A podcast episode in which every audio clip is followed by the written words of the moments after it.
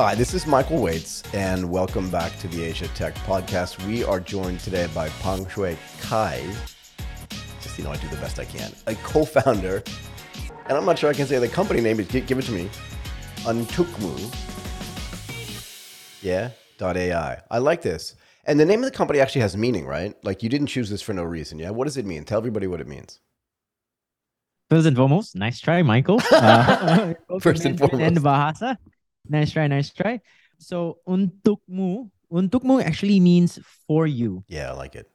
So, it's kind of kind of very uh, apt at what we're kind of currently building because it's a gifting platform. So, it's essentially our, our step at, at, at seeing what um, we can do for you, essentially. Yeah, I love it. Can I just jump right in on this? You left a pretty robust business where you were a founder, a co-founder, and a, you know, in, on the mentoring team there as well, Tokocrypto. What was the genesis of you leaving, and what was the idea that you had that was so compelling for you that you were like, okay, I did that, that worked, and now I want to do something else? Like, what's the gifting idea? Mm, maybe, maybe let me let me talk a bit about Tokocrypto. I Go guess this. question many people have been asking me. Yeah. You know, they all they, I mean it's I guess it's like a usual and common question everyone asks, you know, why would you even consider uh leaving Tokocrypto? I guess somewhere inside me there is a serial entrepreneur. I don't know if that's true or not, but I guess I've been in, with Tokocrypto for the past five years now. And right. um it's been fun. Trust me, it's been a fun journey. Um I think on my previous chat with you, I think I shared about my experiences crying in a bathtub, you know, trying to figure out how to uh, get things to work. And and eventually when things started falling in place, it gave me that satisfaction of, you know, hey, I really did build something. Untukmu came out as um, kind of like a passion project. Um, one of the things that I guess plagues us. There are two key problems that plagues us. Number one, I tend to forget important events. And number two, you know, kind of find it hard sometimes to find uh, gifts for people. But I really, really want to find the right gift for the people that are important to me, because I know that by finding them the right gifts, it shows that I care, it shows that I think about them, and of course, it shows that I remember them. You know, the re- one of the key push factor for me to uh, step out from Tokocrypto to um, get into Untukmu was actually also the development of A I in the past few months uh, with the onset of ChatGPT. Yeah. You know, people are raving about it. So I thought, hey, um, it's a good time. You know, Tokocrypto is in a good place. Right? Things are stable. Um, crypto will continue to grow. So yeah, I thought it was a good time to negotiate my exit from the company, which uh, C Z and Binance took really well. And this new startup is on the good blessings with uh, my former uh, partners, I guess, in the crypto world. Um, I'm not saying that I would say goodbye to crypto forever. I doubt it. I do strongly believe that A I and crypto will one day eventually cross paths again. Yeah, paths I mean, again. I think we'll get there before this conversation is over. I want to back up a little bit because this is so interesting to me. I never in my life thought I'd start my own company. I just didn't think about it. I was a guy who just went to college, studied hard just because I wanted to get a good job and I just wanted to have like a stable life. Like that's just what I did. And I wonder if like when you were a kid as well, you were, you thought, you know what, I'm just always going to start my own companies. Because when you start your first one, right, Tokocrypto, you go to Indonesia, you do this thing, you ride this wave, which was awesome, right? You get the biggest other crypto player in the world to work with you. That's insane, right? That's great. And then you're like, okay, I did that. It's working. Now A I is going to be a thing. In a way, it was, it's almost in the same place, right? Like everybody's talking about it, but nobody's really doing anything of value. And you're like, I know how to create value. I'm going to do it again. Like now you are actually like really a serial entrepreneur, which is a weird thing to think. But did you always think this was going to be your life or did you not think so?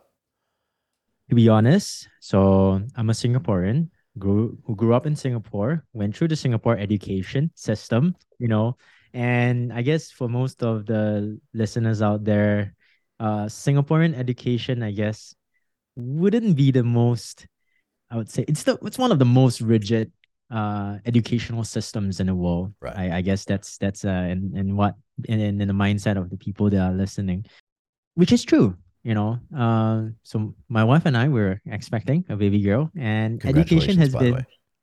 Thank you. So excited to the sleepless nights that's gonna carry that's gonna come. It's almost like uh, starting a startup, I guess. Early stages. And yeah, education is something that has been on our minds. Um, we're thinking about where to go, what kind of education system to put them through, and things like that. And yeah, my entrepreneur journey started very late. So I actually, Tokocrypto was kind of my second startup. Uh, back when I was in university, I did try... Uh, a stint of a online steamboat delivery service. It's called eat together dot S G. This was before the times of uh, Grab, Foodpanda, and things like that. It was just like a, a website. Uh, I had to stop because I had to, you know, fulfill my military service duties. I uh, no, not military service, no. but fulfill my duties as um in in in in a scholarship. So. Yeah, so I had to stop that, and and you know did did my stint in a in a corporate company, and then I only started my crypto journey, I guess, when I was already twenty-eight. Oh, sorry, my entrepreneur journey when I was like full into entrepreneur when I was twenty-eight. So no entrepreneur, you know, I I really started kind of late. Like same like you, I didn't expect to uh actually go down this path, but I must say, the things that were placed in my life that got me into where I am right now, that got gave that gave me the opportunity to have this exposure to entrepreneurship, to crypto. I'm really thankful to the friends that I have, the, the friends that introduced me to this space. Yeah, I just want to name drop like like Sean G from uh, Digix, uh, Jody Darius from Q C P. All this these guys have been monumental in in this in, in my journey, and. You know, I wouldn't have I wouldn't have been able to be be here with this kind of exposure, with this kind of the learning opportunities that I have gone through without their advice, without them bringing me into uh, and showing that this this possibility for me. So no, I wouldn't say it's something that I had envisioned. If you asked me like ten years ago that I would be doing everything like this, nowhere near. I was like, yeah. Do you feel at all like now that you've built a couple of companies, that the third company along the way, not going to be easier, but that like you feel like you know some secrets, even if you can't put them into words, right? That along the way, there are certain things that you've learned about what to do and what not to do, even if it's just like a mindset thing. I'm asking you because you said you started late, but I mean, if you think twenty-eight is late, I started when I was fifty, so it was super late. And no, but I love talking about this, right? Because I've learned so much stuff in the last like six or seven years that I feel like I've been let in on some kind of secret. And I'm just wondering if you feel the same way, right? Like it's not easy. I'm not saying that the second time or the third time around is easy, but mm. there's a, there's a way of thinking and a way of doing stuff that's different when you're starting from scratch than going to just get like a regular job. Yeah.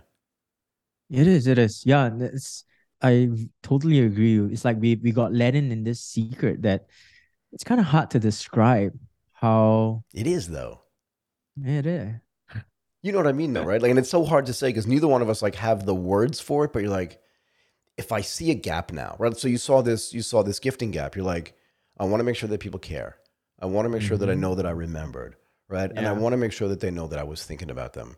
How can I take all the things that I've learned and now apply technology to this to make this a seamless experience for people in a way that doesn't even seem like I'm applying technology? I mean, I think it was Steve Jobs who said, like, if you do this stuff right, it should just feel like magic. Mm-hmm. Mm-hmm. Yep. So, I think what so one of the one of the important things that I guess we have discussed multiple times is that yes, you can go on and and be solving uh, uh you know world problems and world issues, you know, really solving the needs, but if we look at the big major companies out there, they're not solving needs. They're actually making wants into needs. If you look at the the, the world's richest man, um, uh, uh, Arnold, who owns L V M H, yep. All right? He's, he's creating a lifestyle brand. Yeah, nobody That's needs a want. Nobody needs that, right? Exactly. Nobody needs a Louis Vuitton. They may need a wallet, but they definitely don't need Louis Vuitton or Moet Hennessy. Yeah, fair enough. Go exactly. ahead. Yeah, yeah. So there's two things in life. Either one, you're solving a need, you're curing cancer, solving a need, or two, I guess, you're figuring out how to change, how to turn a want into a need in people's perspective, I guess. I think yeah. so. Yeah, and again, I, I do think this stuff is hard to put into words. So how do we solve this problem of gifting? How do we solve the remembering problem, the I care mm. about you problem, so that it doesn't feel like tech is solving these problems, but it just feels like you know, right? Because I always felt, I always felt like on Facebook, like Facebook told me it was your birthday. And on your, the day of your birthday, like seven thousand people would say, happy birthday, Pang, do you know what I mean? You'd be like, okay, did you really remember? Or did Facebook remember for you? Like, I don't know, fifty percent of it just felt a little bit disingenuous. It doesn't have mm. to be that way though, right? So how do you solve this problem with tech so that it feels human? I think, so our take at it is, in order to bridge that gap is, while the act of gifting could be potentially one of the ways that, rather than just being a message that you put on Um, Facebook, or is it Instagram, to go above and beyond, to actually create a personalized gift card, to create a personalized, um, well thought gift, and and that's, that's actually what uh, we're at Untukmu are trying to do. We are trying to be able to not replace but complement you. We want to equip yeah. you with the ability to, our, our our take at A I is that it will not replace you, but it will enhance you. It will take whatever that is going on in your mind, all those neural connections that sometimes don't make sense. On the A I system will make sense of it for you. It will make sense of it and then translate it into a product, translated into a gift card, which is then presented to the recipient. Because one of the examples that I like to share is that, please, how do we how do we remember, what's the best way that we remember facts in the world? It's not by memorizing the periodic table, for no. example, in chemistry. No. How do we do it? We create a story to make sense of the periodic table. Yeah. Now, that's what we want to do as well. We want to be able to take everything that's going on in our mind and create a story in a gift, in a gift card, right? And that's how we see that it, it will be the best way to convey the message that is what we wanted to express, but we weren't able to previously. Is it either due to the lack of time, due to the lack of knowledge on what's trending, what do you like, your hobbies and your interests? No, but I love this. That's that's going to be a snippet, I think, from this episode, right? This idea of we're trying to create a story inside the gift. Mm-hmm. You just got me thinking, you know, I got a chill. I wish you could see my arm. It's like I have these uh, little goosebumps. Here's the thing that I was thinking. Not everybody knows how to use Photoshop. Not everybody knows how to use Premiere Pro. Not everybody knows how to use Adobe Audition. Not everybody knows how to use Creative Suite, right? But mm-hmm. imagine a situation where, like, I get a reminder that it's your birthday or that you're having a baby, right? And I'm your cousin, so I have some pictures of you when you were a baby as well, and maybe mm-hmm. of your wife, because I know both of you and I've known you for thirty years.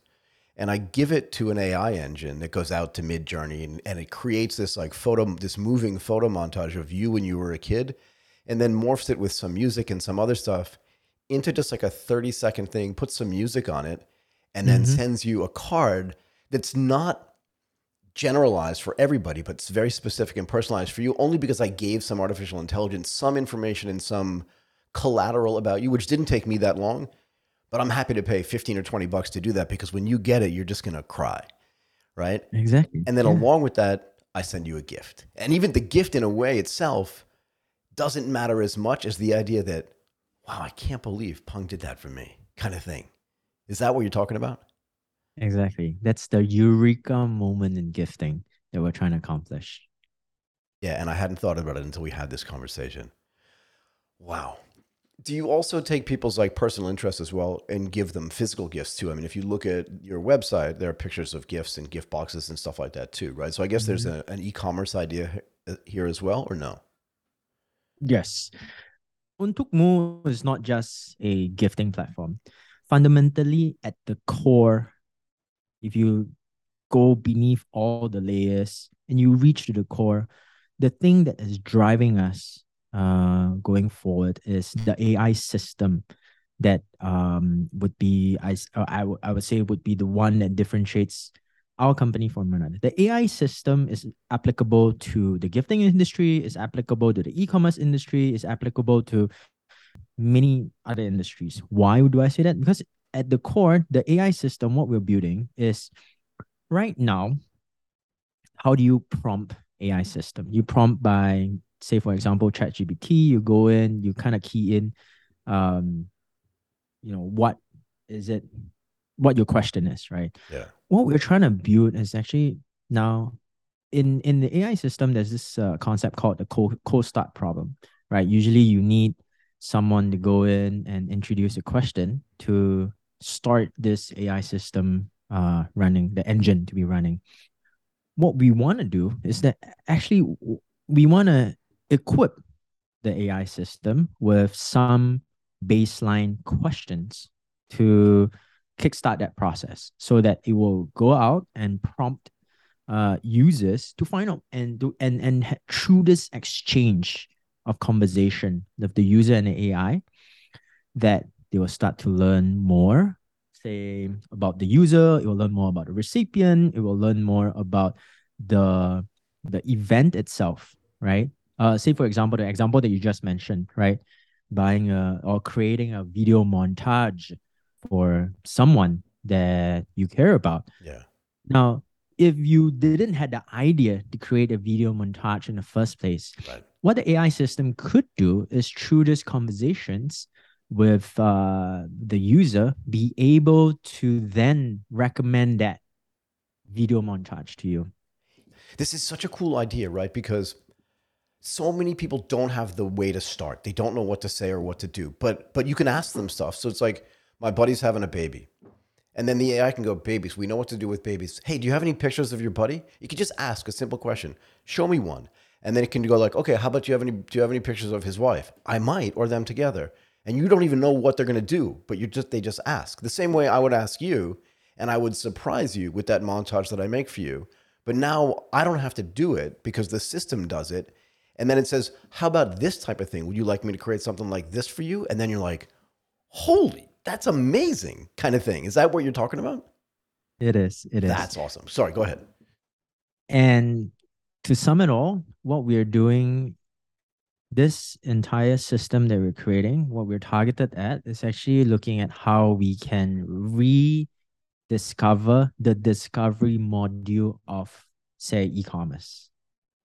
You know how the, the discovery module is right now? You go to a platform and they sh- and they blast you with ads, or they target you with ads on, on social media. Yeah. It's kind of, yeah, I'll take at it. Interesting. Yeah, because right now I feel, look, I do a whole show called E-Commerce Undercover, and the whole idea of that show is that e-commerce is not fixed yet. It's just not. Like we're at the, we're at the in the early innings of it, I think. If you look at a marketplace, it's, go ahead. Actually, if you look at it, there is a shift right now that's beginning. Tell me. Um, in Indonesia, Tokopedia and Shopee were the, yep. I think they, they are still the number one and number two e-commerce platforms in Indonesia. However, in recent months, there has been a shift. Give a guess. What do you think? Are people shifting away from Tok- uh, Tokopedia and Shopee to where? Probably to, um. oh, come on, I I lost it. Not ByteDance. You know what I mean? Yeah, TikTok. TikTok, TikTok thank you. Live. I can't believe exactly. I couldn't remember and, that. Go ahead. Yeah, and TikTok is not an e-commerce platform. So why are they able to attract away users, market share, away from e-commerce platforms? Because shopping should be fun. Here's, can I, I'm going to jump in here. Shopping should be fun. When you go shopping with your wife, you don't sit at a table in a room and just like click on things. You're like, let's go to Ion right? Let's go down to Orchard Road and have fun shopping. And let's meet our, our friends there. And when we're done shopping, let's go out to dinner kind of thing. And what TikTok does, it says, I know you want to shop, but while you're shopping, let's have some fun. No? Exactly. Exactly. People are bored of traditional e-commerce platforms. Yucky. And they want something else. And that's essentially what we're doing, is to um, use A I to offer our users a different experience, same like what you mentioned just now. How do we make it more fun? How do we re-engage some of those brains that were inactive if they are going through traditional e-commerce platforms? That's where our A I system is geared towards. I want to ask you another question. When you got married, right? A lot of your friends and your wife's friends probably knew each other at some point in common, right? Mm, and maybe, nah. maybe, I don't know. But but a lot of your friends probably knew you for a while. And they probably got together. Some of them were like, oh, I don't know what to get him for a gift. But if the five of us get together, we can pool our money. And instead of buying him something for one hundred bucks, we can buy him something for five hundred bucks.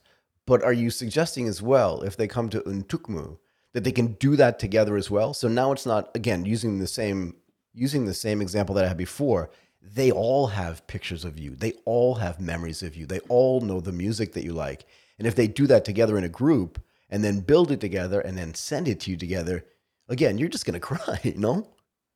Exactly, exactly. I think that that is what you mentioned just now was yeah. uh, something that I have not thought about, which I think our, our team is not about, but which I think that that would be very key and crucial. And it would be fun to explore uh, building that feature out, uh, not just from individuals, not just gathering data from individuals, no, no, no. but also gathering inputs from groups yeah. and communities. I think that would be interesting. But yeah, trying to figure out what new neural synapses we can explore through this, uh, through a little help from uh, the A I system that we're trying to build. Do you think that part of this process is disintermediating or refragmenting, excuse me, refragmenting some of the social media that's out there as well, right? Like back in two thousand seven, eight, nine, and ten, or whenever it was that Facebook started, everybody kind of went there because everybody was there. But I think that experience has become tiring too. And people are looking for mm-hmm. another place to gather, the same way nobody goes to the same restaurant every night for dinner, right? Mm-hmm. But if your friends want to gather someplace, is there a social aspect to it too? Mm, we have not went to the ideation of that stage yet, as okay. in to create a social. It is very interesting to explore if we could have something like that on the platform. Yeah. yeah. Sorry. I mean, I'm not trying to tell you what to do. I'm just curious about how all this stuff works.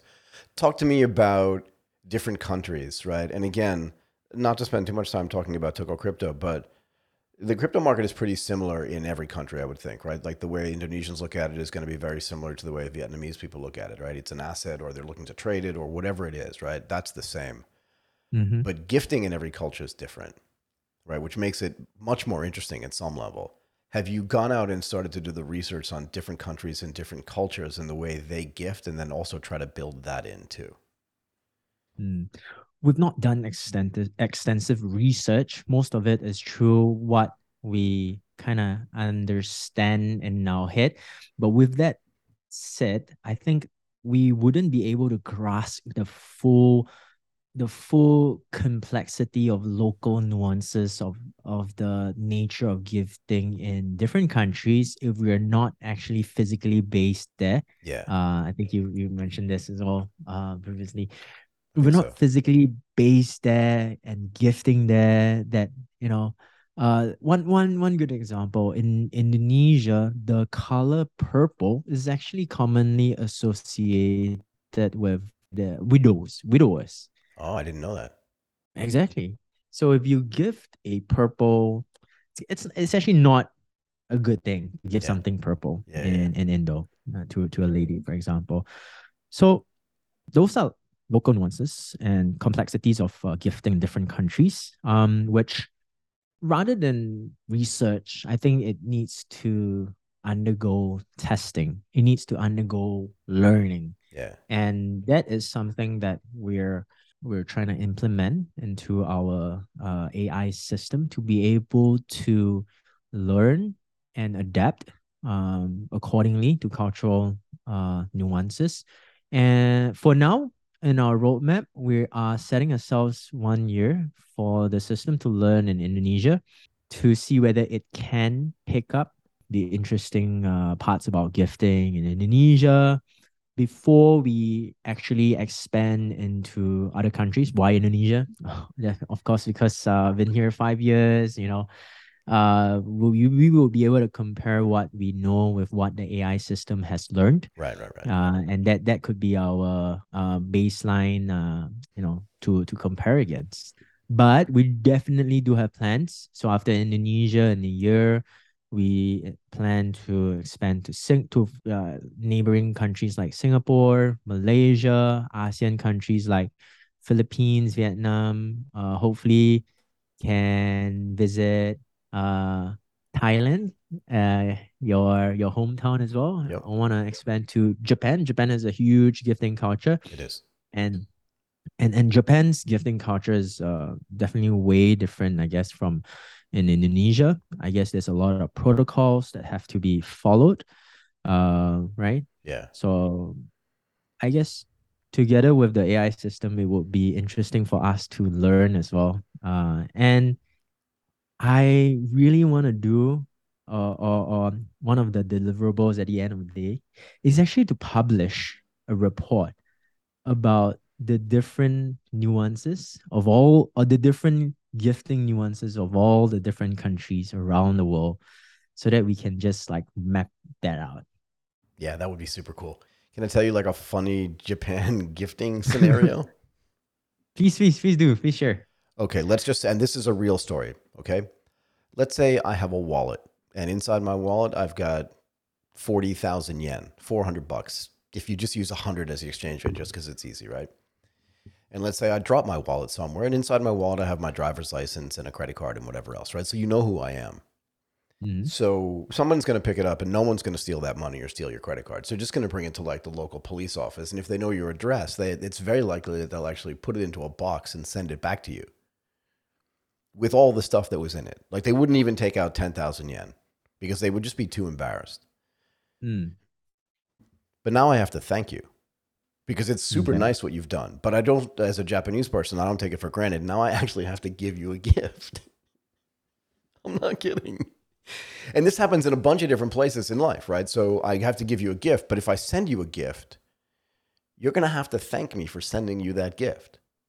Oh, and there goes the endless cycle. I'm not, I'm not kidding. Like I've seen this go back and forth a lot. At some point it ends, right? Because someone just goes, I think it's enough. But you see how that starts?